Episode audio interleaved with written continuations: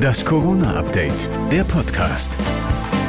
Hallo zusammen, hier gibt es jetzt die aktuelle Ausgabe des Corona-Updates, der Podcast mit dem Nachrichtenstand von 16 Uhr. Heute ist der 22. Februar und ich bin Julia Vorpal.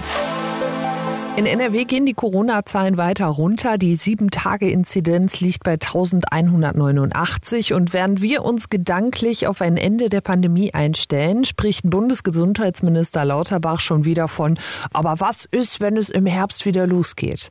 Aber er hat ja recht. Und deshalb kämpft er weiter für eine allgemeine Impfpflicht. Die helfe nicht mehr in der aktuellen Omikron-Welle, sagt er, aber eben im Herbst, wenn vielleicht neue Varianten auftauchen. Stäbchen in die Nase, Viertelstunde warten, ein roter Strich, alles klaro, auf geht's. So war es bisher mit den Schnelltests. Jetzt haben Forscher der Ludwig-Maximilians-Universität aber herausgefunden, dass bei Omikron viele Schnelltests einfach nutzlos geworden sind oder sogar gefährlich, wenn man das Ergebnis als Freifahrtschein benutzt. Während viele der Tests die Delta-Variante noch richtig angezeigt haben, könne man denen bei der Omikron-Variante nicht mehr blind vertrauen, sagen die Forscher. Sie fordern deshalb, es sollte eine Liste von Tests geben, geben, die auch Omikron sicher erkennen können.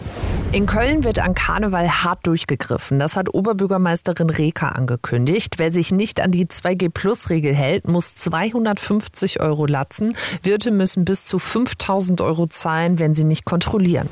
Die Corona-Pandemie hat uns verändert. Das an sich überrascht jetzt weniger, aber das Wie irgendwie schon. Nach einer Studie der MH Plus Krankenkasse fürchtet sich nämlich vor allem bei den jungen Menschen jeder zweite davor, dass die Hektik aus der Vor-Corona-Zeit wiederkommt. Dadurch, dass wir gar nichts mehr machen durften und konnten, hätten viele Kraft gesammelt und wollen auch in Zukunft achtsamer und bewusster leben. Das war das Corona-Update vom 22. Februar.